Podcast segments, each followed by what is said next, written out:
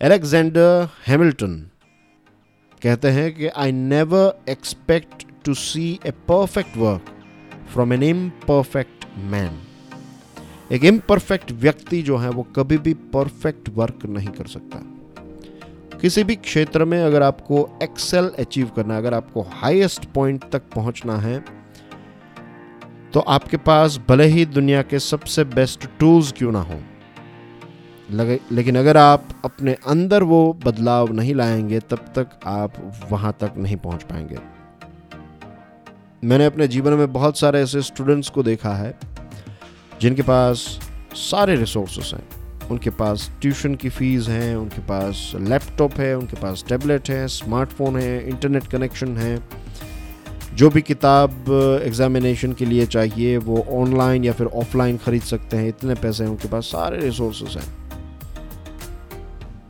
लेकिन ऐसे बहुत सारे स्टूडेंट्स जो हैं वो एग्ज़ाम क्रैक नहीं कर पाते। ऐसे बहुत सारे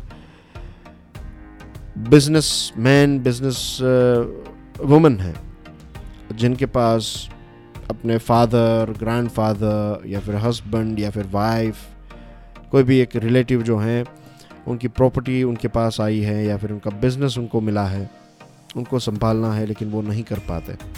क्यों? बिज़नेस तो सही था। पहले बिज़नेस काफ़ी अच्छा कर रहा था, अब बिज़नेस नहीं कर रहा है। बहुत सारी ऐसी कार रेसिंग में हम देखते हैं कि दुनिया की बेस्ट कार आपने एक व्यक्ति को दे दी, लेकिन फिर भी वो रेस हार कर आ जाता है। क्यों? द रीज़न इज़ कि रिसोर्स जो हैं, वो तो कितने भी हाई लेवल के आप लेकर आइए इट्स ओके रिसोर्स का कोई मतलब नहीं रहता जब तक रिसोर्स यूज़ करने वाला व्यक्ति जो है वो उस लेवल का या फिर अच्छे लेवल का ना हो। तो अगर आप इम्परफेक्ट पर्सन हैं when I say imperfect I mean to से कि आपके अंदर बहुत सारी नेगेटिव चीज़ें चल रही है, आप आलस कर रहे हैं, आप जो चीज़ आज करनी चाहिए उसको कल के ऊपर थोप रहे हैं, आप अपने आप को वीक मानते हैं, आप एक्सक्यूज से घिरे हुए हैं, अगर ये सारी चीज़ें हैं तो आप कभी भी परफेक्ट काम नहीं कर पाएँगे। अगर आपको परफेक्ट काम करना है तो सबसे पहले आप अपनी इम्परफेक्शंस के साथ लड़िए।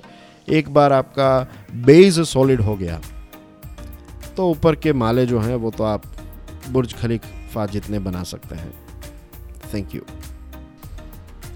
thank you very much for listening to this podcast कल फिर सुबह छह बजे मिलेंगे। तब तक के लिए जय हिंद।